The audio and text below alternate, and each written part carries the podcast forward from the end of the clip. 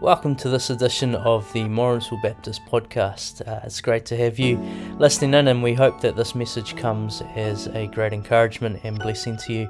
Uh, if you'd like to know any more information about Morrinsville Baptist Church, please check out our website at www.morrinsvillebaptist.com.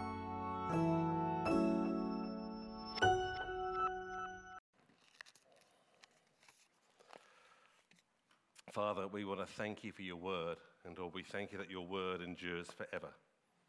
And Lord, as we uh, look into it now, Father, we want to pray for a spirit of wisdom, revelation of you, that we may know you better. Father, I ask that your spirit would guide my words in what not to say and what to say. Father, anything that's not of you, I pray, would fall to the ground. But Lord, that your words, Father, would stick and go into the hearts, into the minds, Father, as we gather this morning. That you may be glorified, that your body may be built up, and that people, Lord, who do not know you, that may be here this morning, may have an encounter with you. In Jesus' name, amen. Amen. I said it's, a, it's great to be here. And uh, if you're a visitor, you probably won't be familiar that we've been going through the Gospel of Matthew for the um, last, oh, since February last year. And uh, we've been looking at the kingdom of God, which Jesus came to preach. And he said, if you want to be my follower, then this is how you want to live. This is my mission. This is how the kingdom is going to grow, and this is what the community of the church is going to look like. And so Jesus does that. And then, just before his crucifixion, he then starts talking about the future of the kingdom because he's going away. And he wants his disciples to know what that looks like. And you might think, oh, well, we did this a couple of weeks ago, didn't we? Well, you see here that we're, we're looking over this week and a couple more sessions, we're looking at two chapters.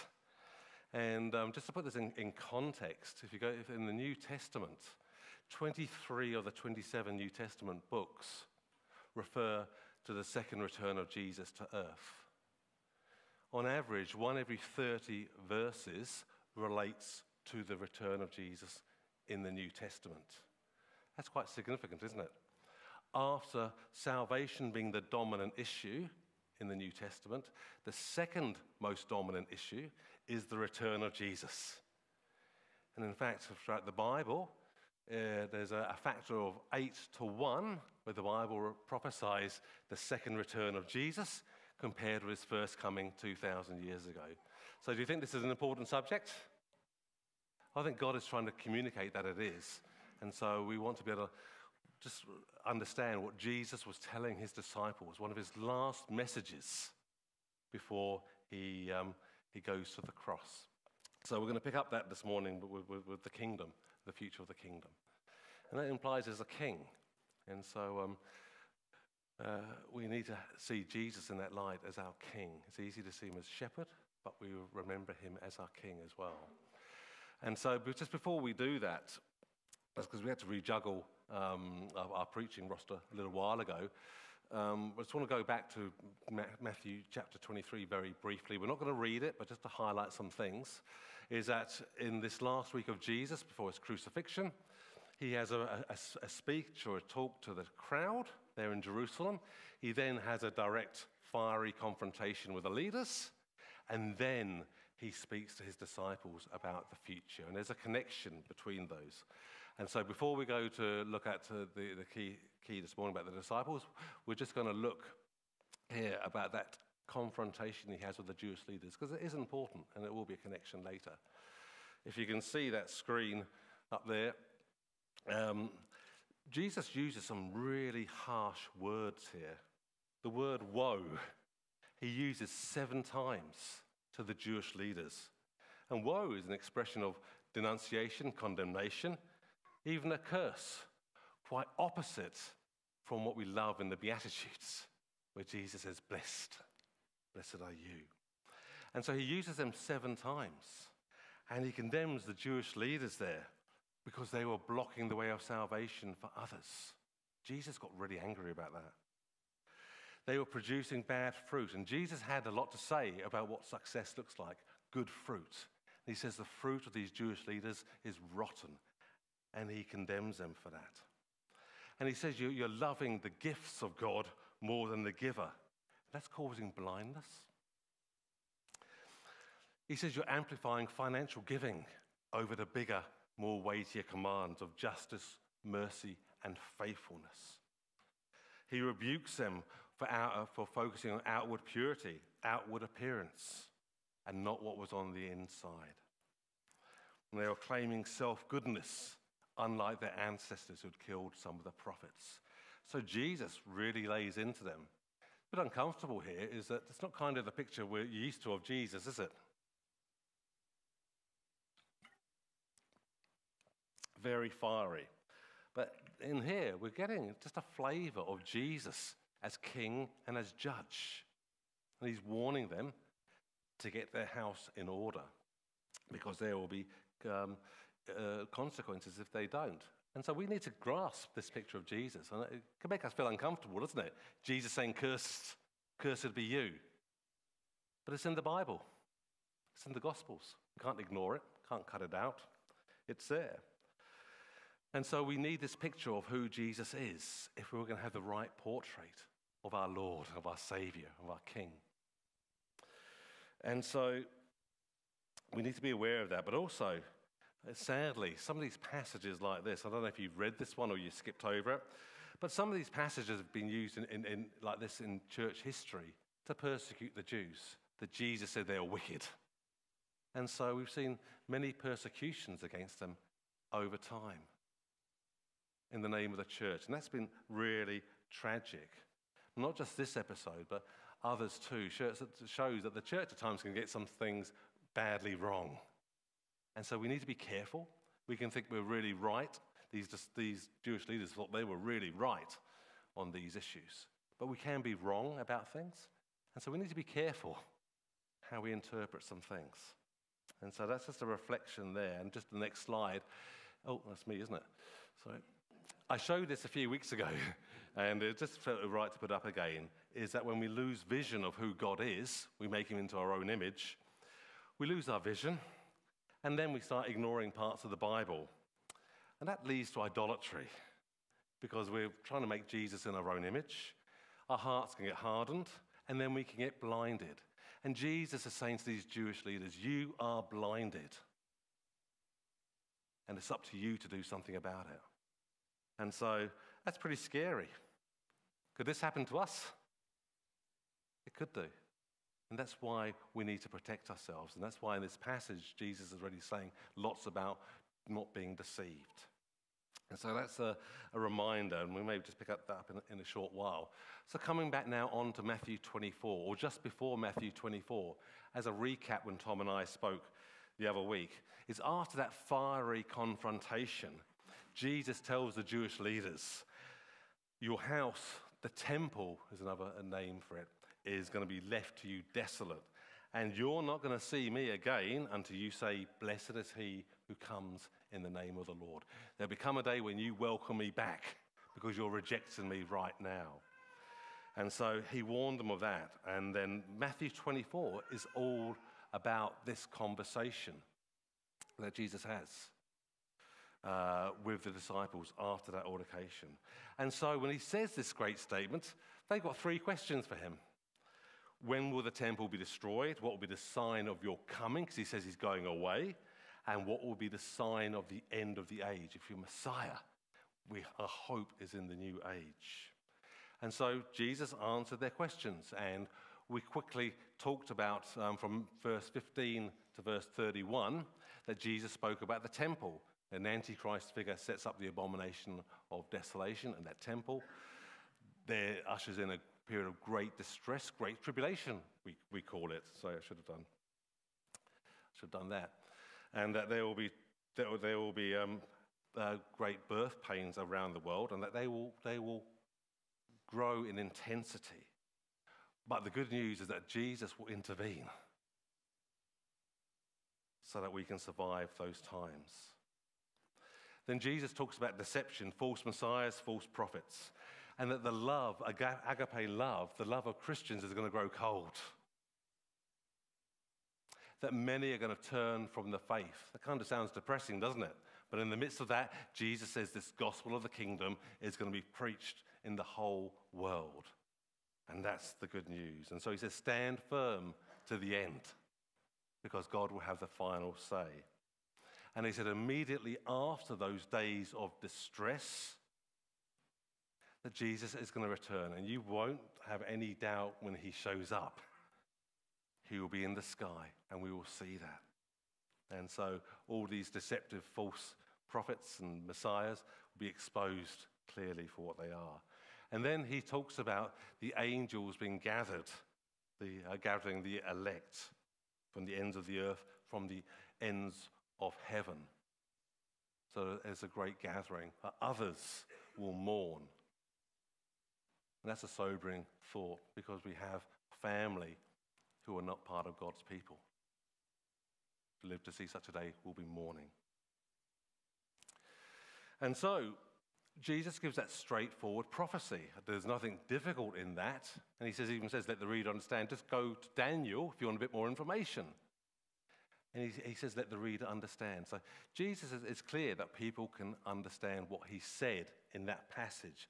Very straightforward sequence of events.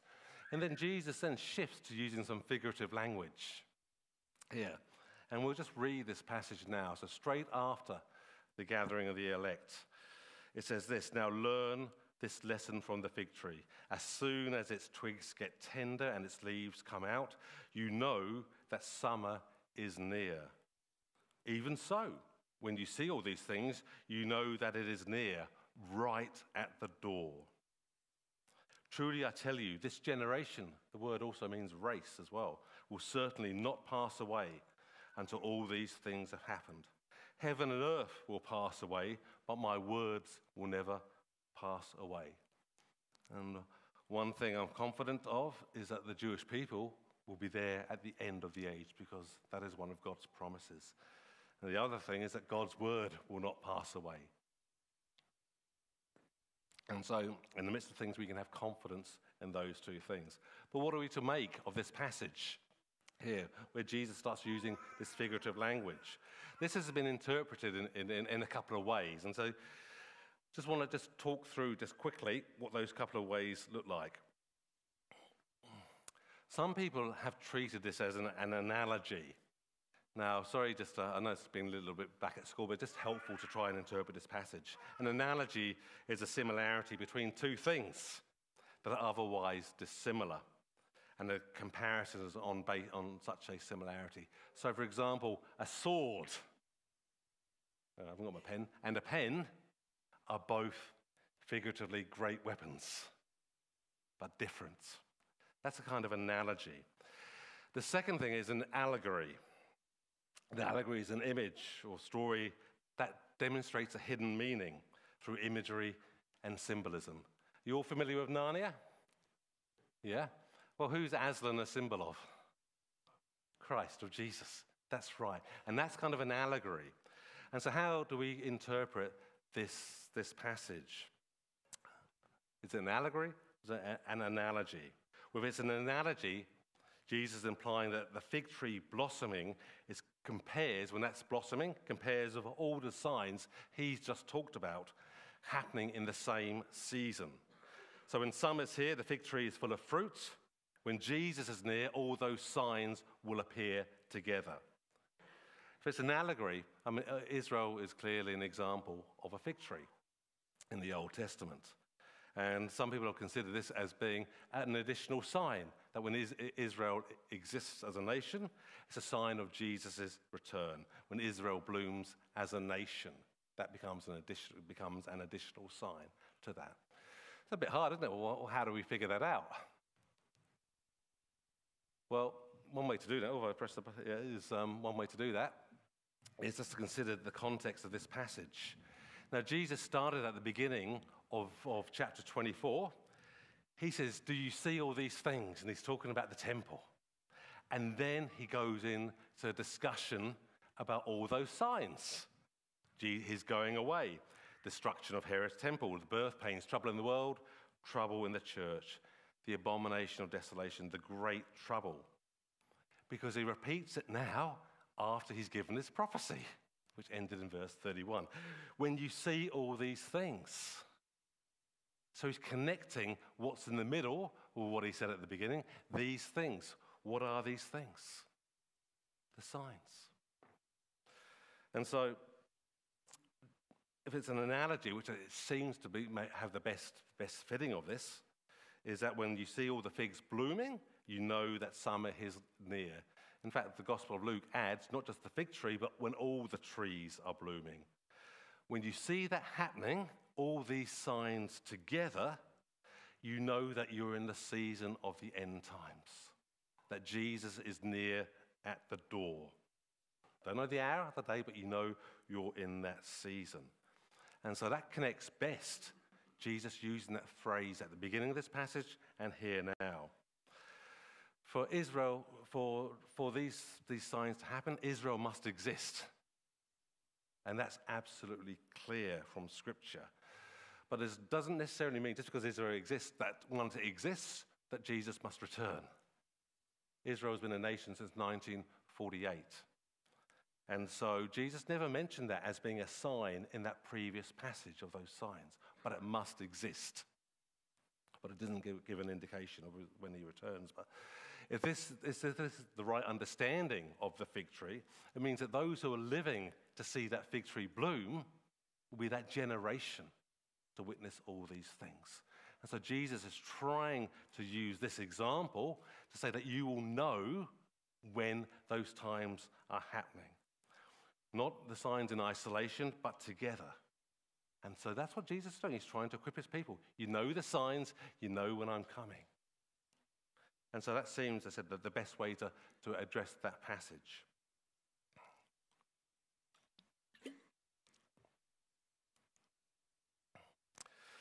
And um, you think, well, does this really matter? You know, why bother about this?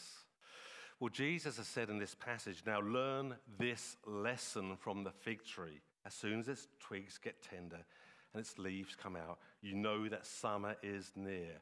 So Jesus says, I want you to learn this lesson. He only uses this phrase once else in the New Testament. And it's a shame those Jewish leaders didn't understand it because when Jesus says, Go and learn what this means in chapter 9, I desire mercy and not sacrifice, for I've come to call, uh, come to call the, not the righteous, but sinners. They didn't learn that lesson, and it had profound consequences for them. So Jesus is saying, learn this lesson of the fig tree. Now, the word disciple means student. And if we're all disciples, we've got to learn. So part of this morning is using our minds to learn what God is saying. And so Jesus is saying, learn and apply this teaching. Doing nothing be ignorant is not an option according to Jesus. Don't ignore, but pay attention. Now, Daryl mentioned a, a, few weeks back about, you know, this won't impact what our view of this won't impact our salvation, but if we get heated on these kind of things, um, it can, we can lose focus. And so he said, in the end, things will pan out. And there's a light-hearted thing about that too, that we get our focus back on Jesus when things get, get difficult. And, and, so, but there's a serious side that Jesus says in here that you can know. And he says, if you truly love me, you will obey my commands. So if we truly love Jesus here, we need to understand his commands and obey them. And so he's saying here, learn this sign. So that's part of our challenge. And then Jesus goes on to add, and he expands this as the, the second passage we'll just look at. Jesus uses a, another figurative example where he compares the days of Noah with the days of his return, of his coming. And this is what Jesus says. But about that day or hour, no one knows, not even the angels in heaven, nor the Son, but only the Father. As it was in the days of Noah, so it will be in the days of the coming of the Son of Man. For in the days before the flood, people were eating and drinking, marrying and giving in marriage, up to the day Noah entered the ark. And they knew nothing about what would happen until the flood came and took them away. This is how it will be at the coming of the Son of Man. Two men will be in the field, one will be taken, the other left. Two women will, women will be grinding with a, a hand mill one will be taken and the other left. Is that all clear? We'll understand? So, what do we make of this? Well, one of the first things is we get a bit uncomfortable when we talk about the days of Noah. That sounds like Old Testament stuff, doesn't it? But Jesus uses some of these characters from the Old Testament to bring relevance to his own mission. And so it's a bit uncomfortable talking about the days of Noah in this world where we talk about a, a loving Jesus. Don't really kind of talk about a, a, a, a king Jesus often in the church. And Paul had to warn the church in Corinth about preaching a Jesus other than the one he preached. It's very easy to do that. It's lots less confrontational, isn't it? If we can pre- preach a friendly Jesus. And so this is part of Scripture, and so we need to learn it.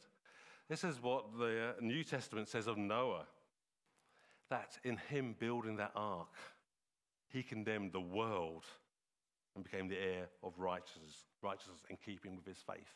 Noah's faith was to endure for many decades in building that ark, but he bore witness to the world. As a church, life might be difficult out there, but we're bear, bearing witness to the King. Peter, who was there when Jesus was giving this message here in Matthew 24, he says, God protected Noah in the midst of that great judgment. Sorry, I should put that on there. So God protected Noah. Worst judgment this world has ever known. And Peter says God protected Noah. And so that's part of our challenge in trying to figure out some of these things, but being aware of that. That God, just as Jesus mentions that God cuts the day, Jesus cuts the days short to protect the elect, that happened in the days of Noah too. And so, what do we do with all of these things? Well, as I've been praying about this and, and, and what to share, it's a picture of, of, of, of, a battlefield. Now, we are in a battle. We read scripture. There's a famous 20th century preacher and author, Dr. Martyn Lloyd-Jones. He said this The first thing we have to realize is that the Christian life is a warfare that we are strangers in an alien land, that we are in the enemy's territory. The teaching which gives the impression that the pathway to glory is all easy and simple and smooth is not Christianity.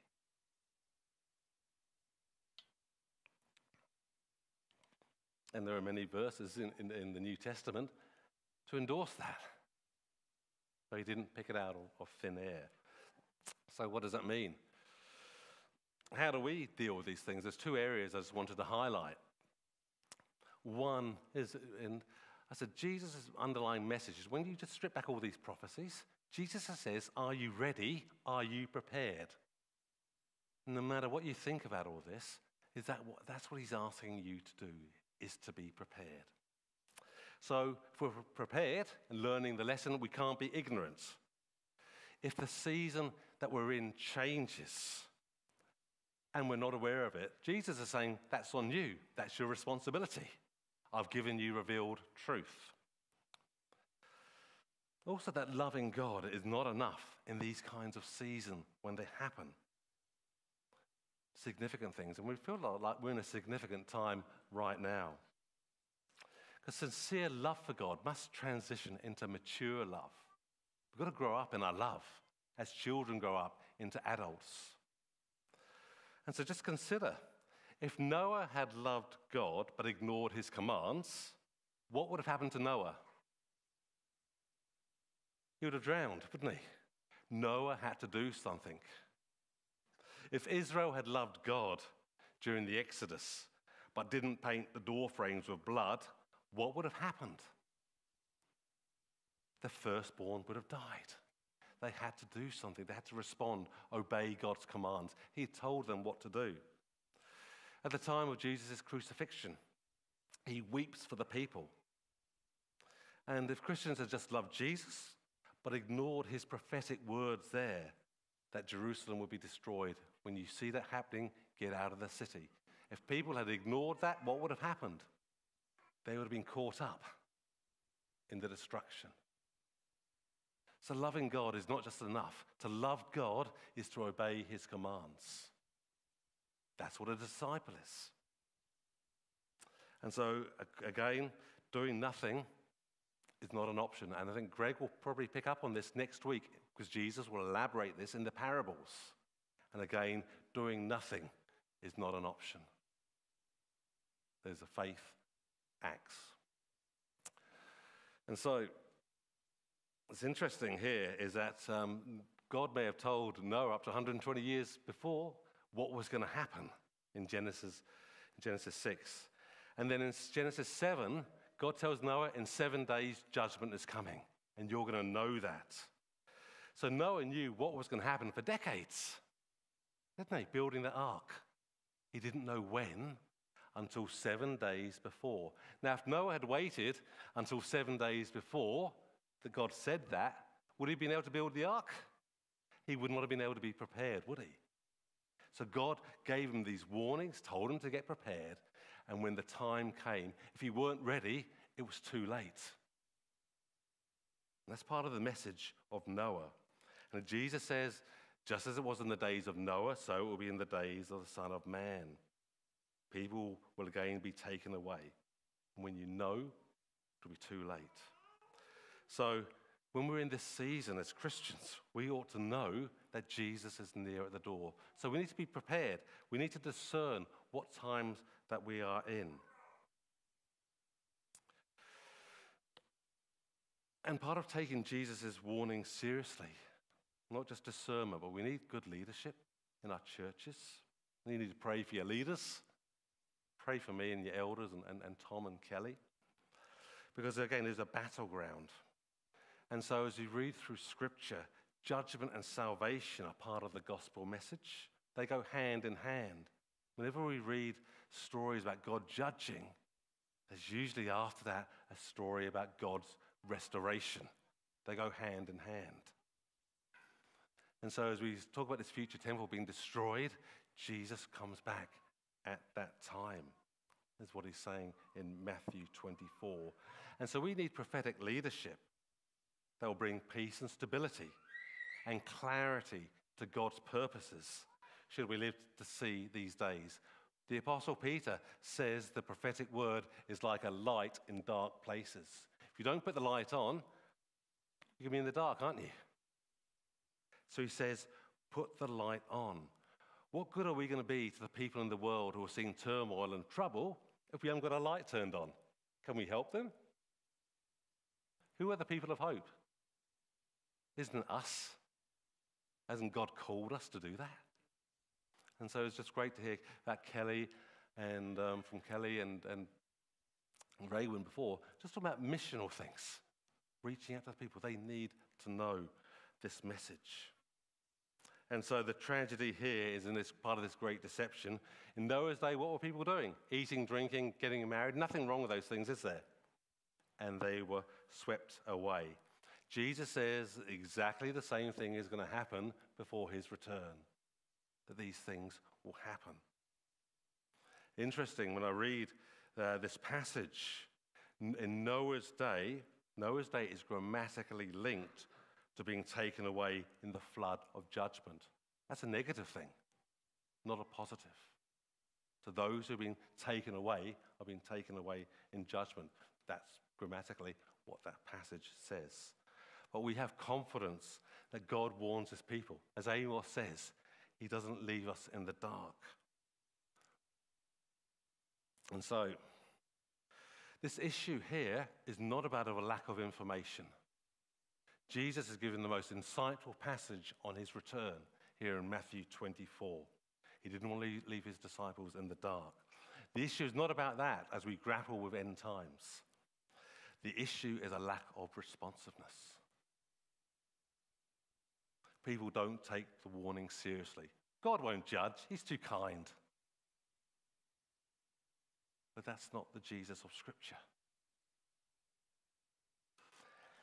We've got to remember that faithful Christians aren't under God's wrath. So don't think that. But if we live in fear, ignorance, and anxiety, we're going to become disillusioned, aren't we? When life gets too hard. You're hearing that in the news now. People are saying, What's going on in this world? Life is just getting so awful. who get offended, confused.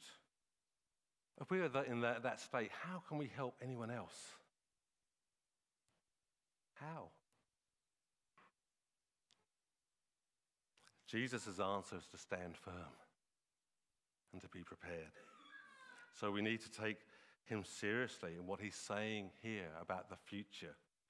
If you were here a few weeks ago, I had this chart up on there. Um, I'd suggest if you want to understand it better, go back to our previous talk. But these are just four different mainstream views of, of the, the age we're in now and how the new age will happen. And so these are four well respected views. The key things in here that every Orthodox believer in Christian believes in is that we're in the church age now, that Jesus is returning, and that there will be a new heaven and earth. The challenge is knowing the details in between because they are a little bit less clear. And so we can hold on to those big things. And that's really important that we do that. We hold on to the big things, no matter what your view is of how Jesus returns. Is there going to be this, this tribulation, not tribulation? Will there be an antichrist or not? Will there be a rapture or not? People all debate some of these details, and some of them are wise Christians. And so, if I had a view, if I, if I had a preference,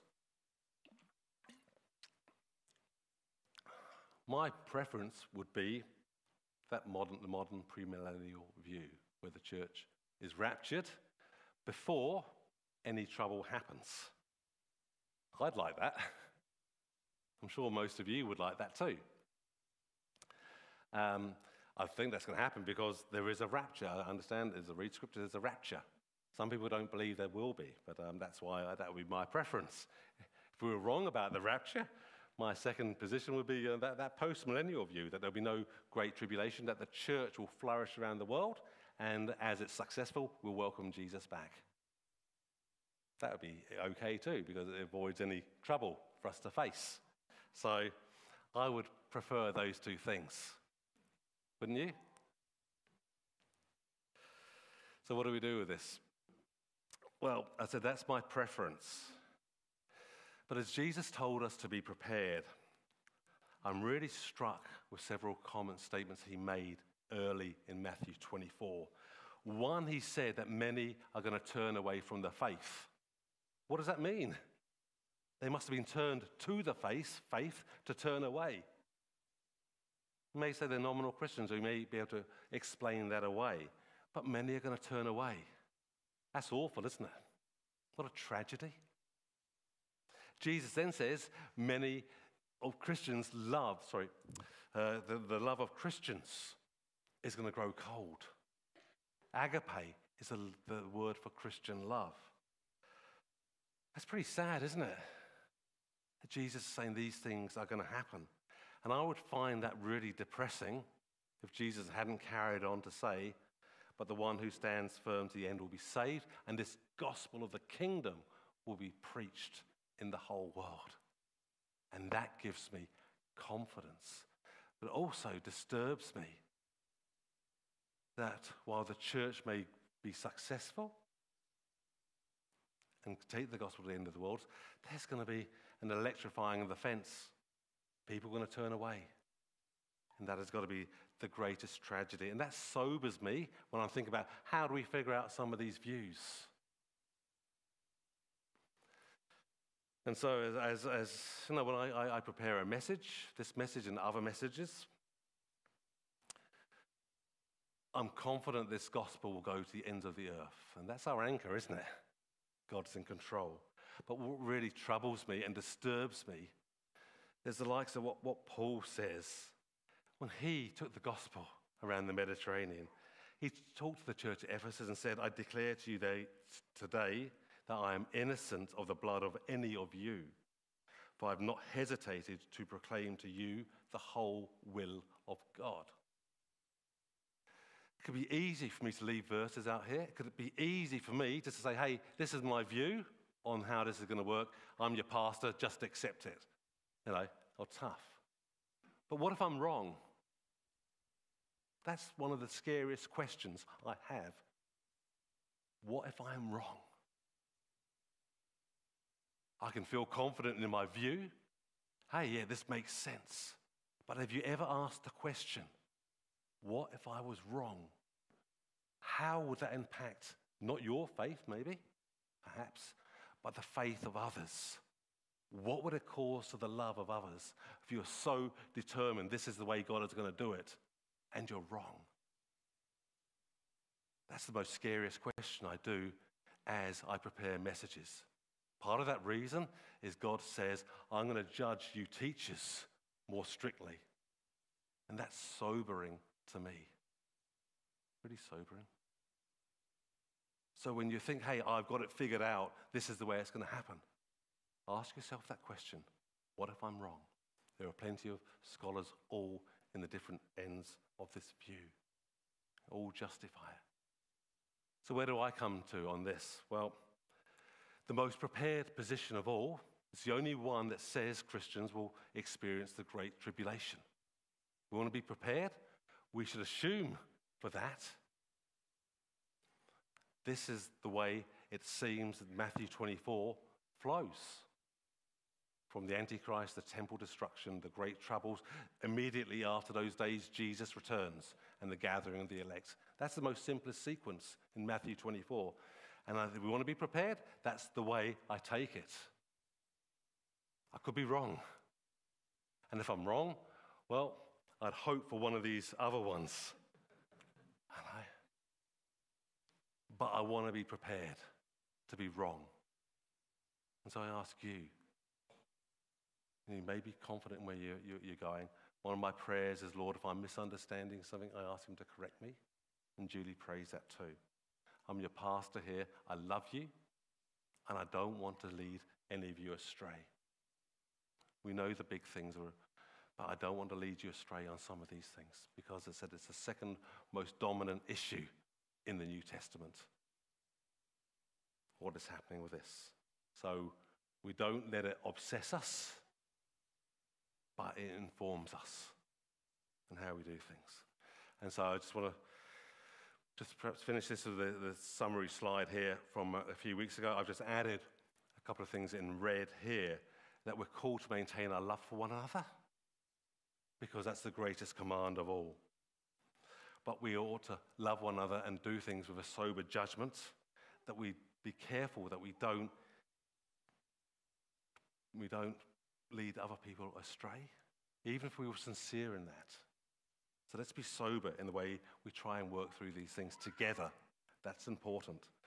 And I said the overcoming the faith, the, the overcoming the test of faith is endurance.